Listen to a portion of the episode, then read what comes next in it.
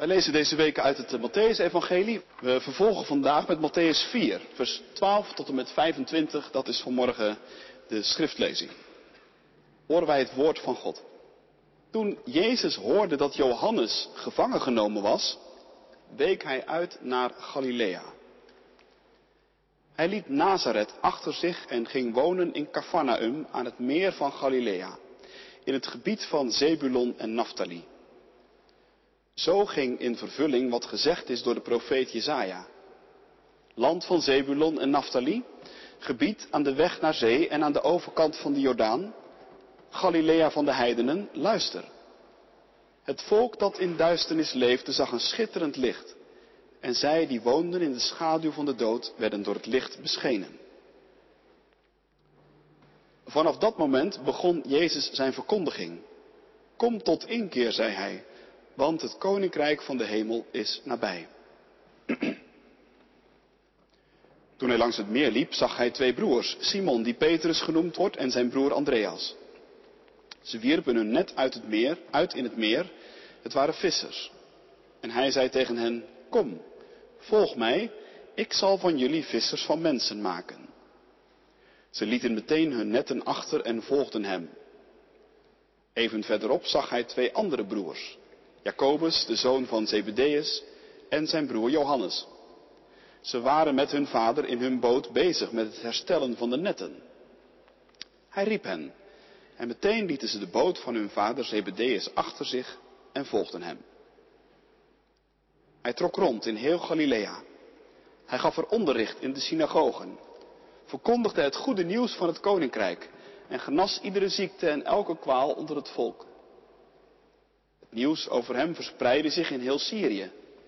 Allen die ergens aan leden en die gekweld werden door een ziekte of door pijn, en ook bezetenen en maanzieken en verlamden werden bij hem gebracht. En hij genas hen. En grote groepen mensen volgden hem. Uit Galilea en Decapolis, uit Jeruzalem en Judea en uit het gebied aan de overkant van de Jordaan. Tot zover de lezing van deze morgen. Dit is gemeente het woord van God. Voor jou, voor u, voor mij. Gelukkig zijn we als we het woord van God horen, dat bewaren in ons hart en daar ons vertrouwen op stellen. Halleluja. Amen. Uitgangspunt voor de verkondiging zijn twee versen uit dit gedeelte, vers 12 en vers 17. Toen Jezus hoorde dat Johannes gevangen genomen was, week hij uit naar Galilea. En vanaf dat moment begon Jezus zijn verkondiging. Kom tot inkeer, zei hij, want het koninkrijk van de hemel is nabij. Of in de Statenvertaling, bekeert u, want het koninkrijk der hemelen is nabij gekomen. Gemeente van Christus, het gebeurde in 1939. Er zijn niet veel mensen in de kerk van voor 1939, denk ik. Ze zijn er wel, maar het is een minderheid. Het is zelfs zo lang geleden inmiddels dat de meeste opa's en oma's van de tieners in onze kerk toen nog niet eens geboren waren. Het gebeurde in Duitsland, waar Adolf Hitler aan de macht gekomen was. En je kent misschien wel zijn verschrikkelijke plan. Dat, hij ontstond, ontstond in zijn brein. Om van heel Europa één groot rijk te maken. Waar hij de baas over zou zijn. Veel enthousiasme bij veel mensen in Duitsland, maar niet bij iedereen. Sommigen voelden al snel aan dat er in dat nieuwe rijk geen plaats zou zijn voor Joden en voor zigeuners en voor gehandicapten en voor nog wat meer categorieën mensen. En dat maakte die mensen bang en radeloos. Ze wisten niet goed wat zij nu moesten doen. Onder die groep mensen waren ook dominees. Dominees die zich afvroegen, wat staat ons nu te doen in deze tijd? Wat wordt er nu van ons verwacht? En toen was er een groep predikanten die schreef een brief naar Karel Baart. Karel Baart, een belangrijke professor in de theologie. En in die brief vroegen ze Baart om raad. Professor, zeiden ze, u hebt natuurlijk ook gehoord wat hier in dit land gaande is. Baart woonde toen in Zwitserland. En nu vragen wij u, wat moeten we doen? We weten het niet. Misschien kunt u ons helpen. En nu gaat het verhaal dat die dominees toen een brief terugkrijgen en daar stond in, beste predikanten, wat jullie moeten doen is wat je altijd al gedaan hebt. De Bijbel lezen, de Bijbel lezen, de Bijbel lezen. Uitleggen, uitleggen, uitleggen en blijven preken, preken, preken.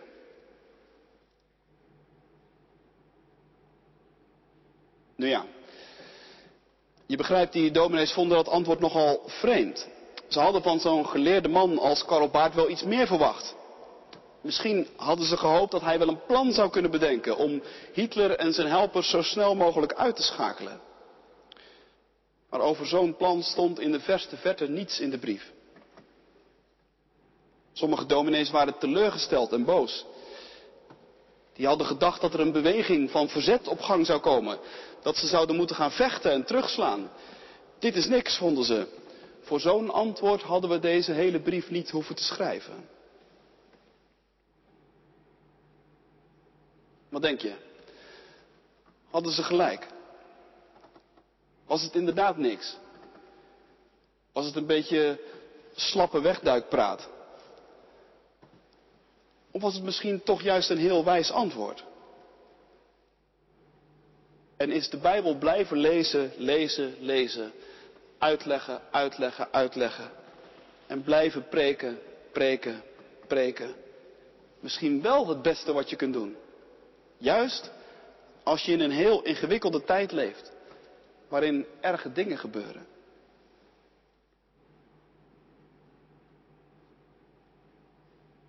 Nu, hoe je daar ook over denkt. De raad die professor Baart gaf in die brief, die had hij natuurlijk niet zomaar zelf zitten verzinnen. Ik denk eigenlijk dat hij voordat, voor hij dit antwoord ging schrijven eerst heel goed naar de Bijbel zelf geluisterd had. Misschien wel naar Matthäus 4, het hoofdstuk dat vanmorgen voor ons open ligt. Want daar gebeurt ook iets ergs. Je zou er bijna overheen lezen, want het is meteen aan het begin. Maar Johannes de Doper komt in de gevangenis. Hij heeft het gedurfd om tegen koning Herodes dingen te zeggen die de koning niet horen wil. En daarom moet Johannes stuk gemaakt worden. Verschrikkelijk plan natuurlijk. De mensen die Johannes heel graag mogen en die zijn boodschap hebben geloofd, worden bang. Want als dit met Johannes gebeurt, wat kan er dan met hen gebeuren? En wat doet Jezus? Toen Jezus hoorde dat Johannes gevangen genomen was, ging hij naar Galilea. Uit het zuiden, helemaal naar het noorden van Israël. En daar begint hij, vers 17, te prediken. Daar begint hij zijn verkondiging. Nou ja, denk je misschien, heeft hij niet wat beters te doen op dit moment? Nota bene, zijn goede vriend Johannes zit gevangen. En de mensen zijn geschrokken. Ze zijn bang. Ze weten niet hoe het verder moet. Jezus moet toch juist daar in de buurt blijven. Om de mensen te troosten en bij te staan. Er moet toch nu iets gebeuren? Er moet een plan op gang gebracht worden. Er moet verzet komen tegen die verschrikkelijke Herodes. Misschien waren er wel vrienden van Johannes die dit Jezus heel kwalijk namen. Dat hij juist nu wegging. En die dachten, wat is dit? Waarom doet hij niets?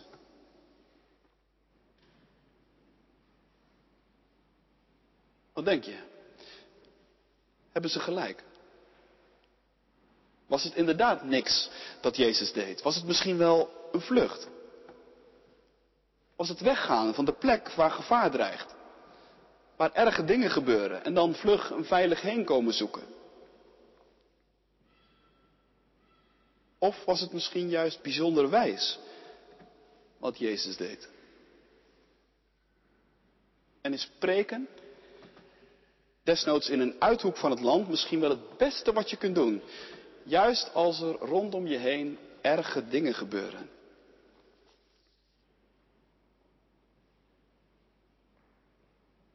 Nu, dat hangt er natuurlijk vanaf. Het hangt er onder andere van af wat je precies verstaat onder het woord prediken of verkondigen. Voor veel mensen is preken een woord met een negatieve bijklank. Als iemand tegen je zegt, preek alsjeblieft niet zo tegen me, dan kun je er gerust van uitgaan dat je het de volgende keer beter anders kunt aanpakken. En als jullie, jongens en meiden, tegen elkaar zeggen, ik kreeg vandaag weer zo'n preek, dan bedoel je waarschijnlijk dat je moeder of je mentor een lang en dreigend verhaal stond af te steken waarbij het niet de bedoeling was dat je ook maar iets terug zei.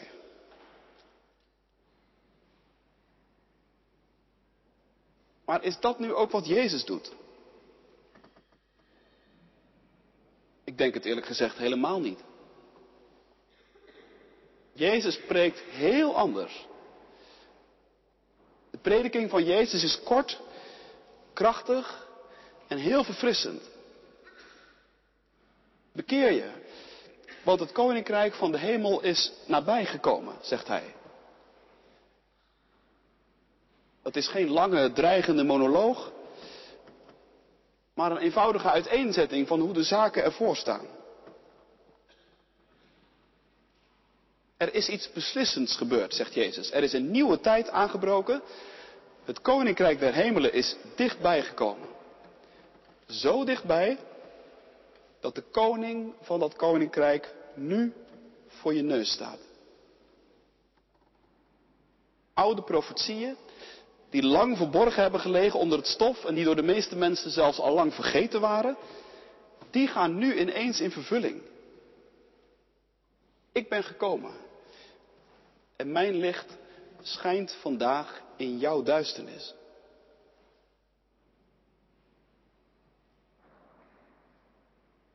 Als je het zo bekijkt, dan is het niet niks wat Jezus doet, maar dan doet hij juist iets enorms. Jezus weet namelijk heel goed dat zijn komst in deze wereld niet door iedereen met gejuich wordt begroet. En dat is nog zacht uitgedrukt. Hij weet dat er ook tegenkrachten zijn. Die juist nu wakker worden geroepen omdat ze merken dat ze hun langste tijd hebben gehad. En die tegenkrachten kunnen bijzonder fel zijn. En als een razende tekeer gaan. Johannes was niet eens het eerste slachtoffer. En hij zal ook niet het laatste zijn. Maar Jezus raakt daar dus niet van onder de indruk. Hij gaat prediken. Hij gaat rustig door met te zeggen hoe de zaken ervoor staan als je rekent met de levende God. Het koninkrijk van de hemel is dichtbij gekomen. En wat je ook probeert, de koning en zijn koninkrijk, ze laten zich werkelijk niet meer zomaar van het toneel schuiven. Er komt een moment, dan hebben alle vijanden het nakijken. Belangrijk moment voor ons. Ik weet niet wat uw of wat jouw eerste reactie is als er zich in je leven spannende momenten voordoen. Maar de meesten schijnen dan of te gaan vechten, angstig en wild in het rondslaan, of te vluchten, wegkijken en net doen alsof er niets aan de hand is, of te bevriezen. Van schrik en ontreddering, maar gewoon helemaal niets meer doen. In het Engels is het een mooi rijtje. Fight, flight or freeze. Maar Jezus doet het dus heel anders. Hij gaat niet vechten. Hij vlucht niet. Hij bevriest niet. Hij gaat verkondigen. Hij gaat prediken. Want hij houdt rekening met God. En hij wil ons vertellen hoe de zaken er wat hem betreft voorstaan.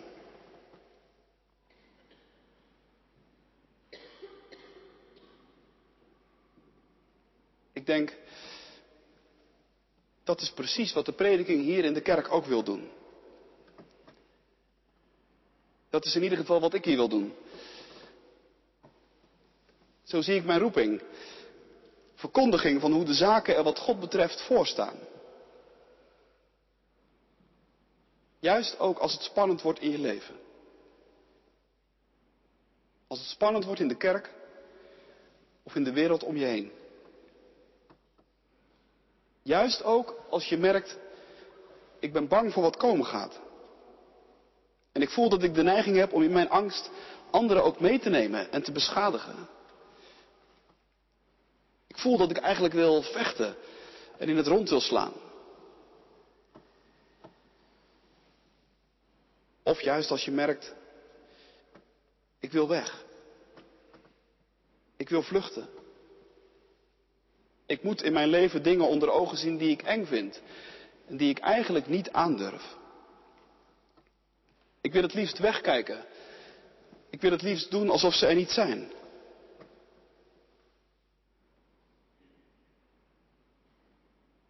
Of je merkt, ik bevries.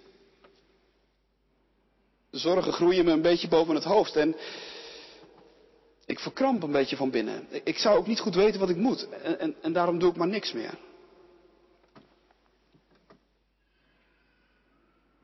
Juist dan is er hier de prediking in de kerk die zegt, Koninkrijk van de hemel is nabijgekomen. Je bent niet alleen. Ook niet in je zorgen. Ook niet in je verdriet. God is er ook nog. Ga niet ongecontroleerd vechten. Verlies je niet in je woede. Vlucht ook niet weg. Probeer niet te bevriezen. Maar luister naar Jezus en naar de vierde weg die Hij wijst. Bekeer je. Keer je om. Dat kan ook nog. Het kan anders in je leven. Jezus is er. Het koninkrijk van de hemelen is nabijgekomen.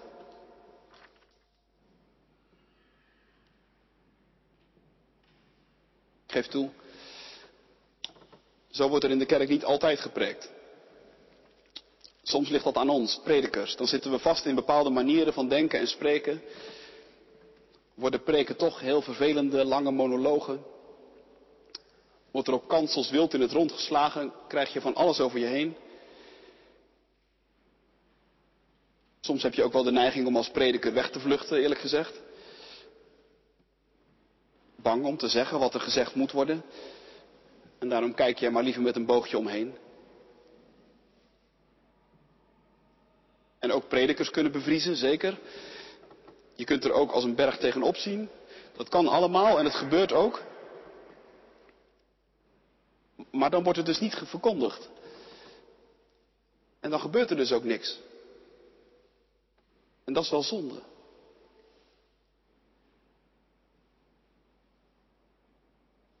Andersom kan ook. Dat er wel degelijk heel verfrissend wordt gepreekt. Een beetje zo in de lijn zoals Jezus het deed. Maar dat je dat als hoorder toch niet zo ervaart. Omdat je zelf vastzit. Vastgevroren in bepaalde vooroordelen. Of manieren van denken over God. Of over de kerk. Of over jezelf.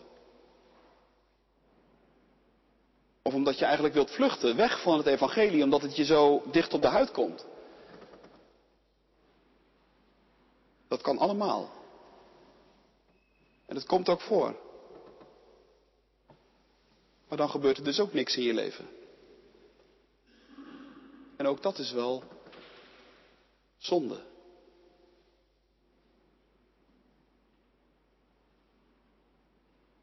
Dan ook.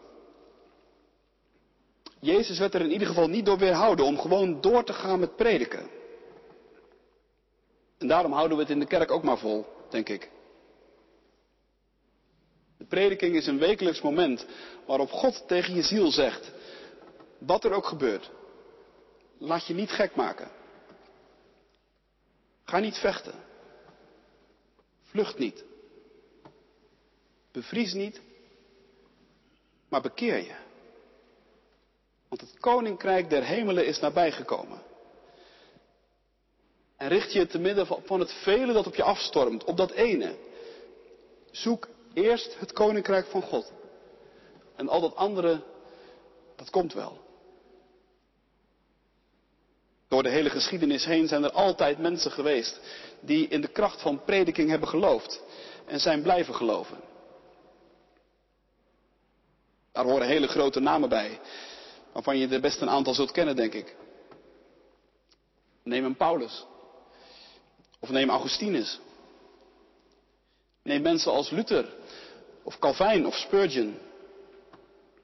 Of Bonhoeffer tijdens de Tweede Wereldoorlog. Martin Luther King tijdens de rassenstrijd in Amerika. Stuk voor stuk mensen die geloofden in de kracht van prediking. En die geloofden dat woorden de kracht hadden om levens te veranderen.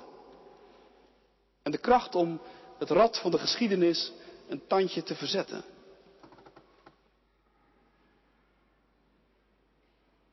Dat zijn natuurlijk de grote namen. Maar vergeet vooral niet die ontelbare kleine, vaak al lang vergeten predikers die al hun krachten en hun talenten, hoe beperkt ook, hebben ingezet om dit tegen mensen te zeggen. Ook vanaf deze plek. Ook tegen jou. Dat Jezus er is. Dat Hij leeft. Dat Zijn koninkrijk er is. En dat je je kunt bekeren. Dat je nieuwe moed mag vatten. Dat je als je moedeloos bent op mag staan. Dat je als je versuft bent wakker mag worden. Want het koninkrijk der hemelen is nabij gekomen.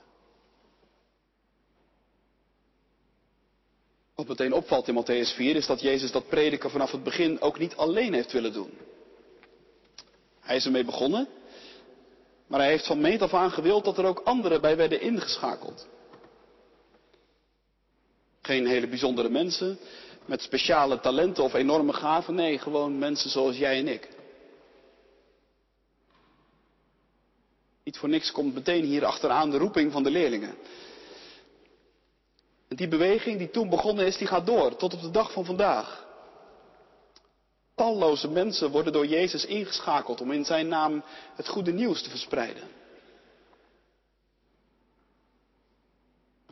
Heel vaak gebeurt dat in het klein en bijna onopgemerkt. In een gesprek dat je hebt op een kring in een kleine groep. Soms wordt het ook even heel zichtbaar.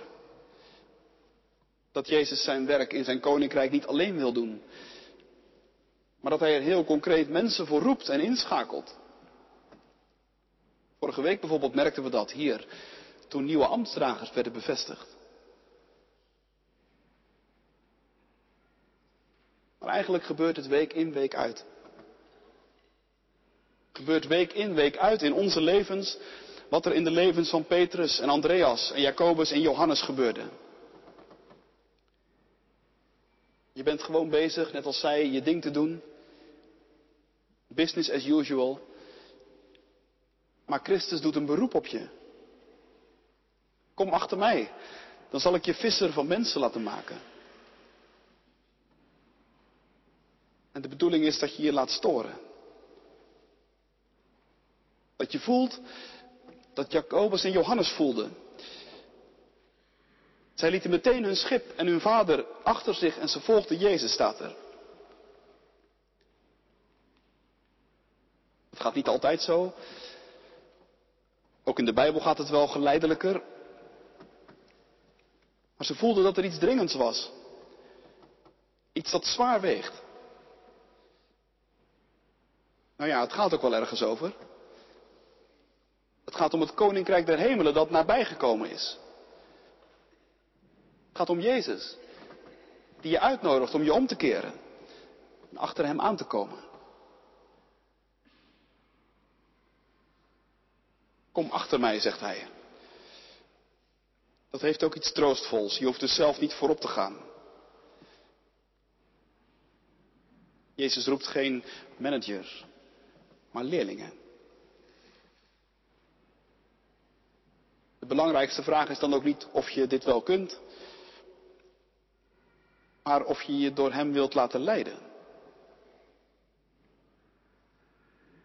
Wil ik me laten storen in de dingen die ik belangrijk vind?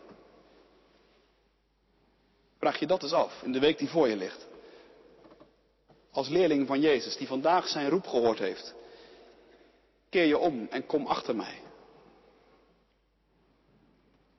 Wil je je laten storen in de dingen die jij belangrijk vindt?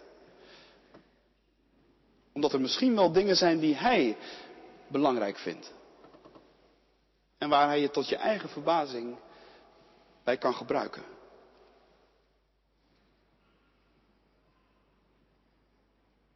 Kom achter mij, zegt Jezus. Dat is vandaag het woord voor ons allemaal. Kom achter mij, dan maak ik je visser van mensen. Dat betekent niet dat je geroepen wordt om mensen met allerlei slimme trucjes aan een haak te slaan. Leg liever het accent op het woordje mensen. Het gaat in de dienst van Christus om mensen. Het gaat om zijn mensen. Het gaat om die mensen die misschien wel bevroren zijn in jouw omgeving. Gaat om die vriend of die collega, die zus of die buurvrouw die de neiging heeft om weg te vluchten voor God of voor zichzelf.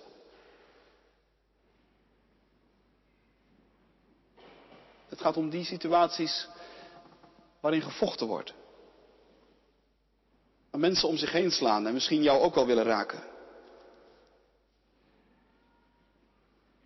Denk dan aan dit woord van Christus. Kom achter mij. Dat betekent, ga daar niet in mee. Maar ga de vierde weg die ik wijs, de weg van de prediking, de weg van de verkondiging. En op jouw manier en in jouw situatie mag je laten merken, in woorden en in daden, dat je gelooft dat het koninkrijk der hemelen nabij gekomen is. Dat Jezus er is. En dat we niet bang hoeven te zijn. En dat het een geweldig voorrecht is om dat tegen elkaar te mogen zeggen. Amen.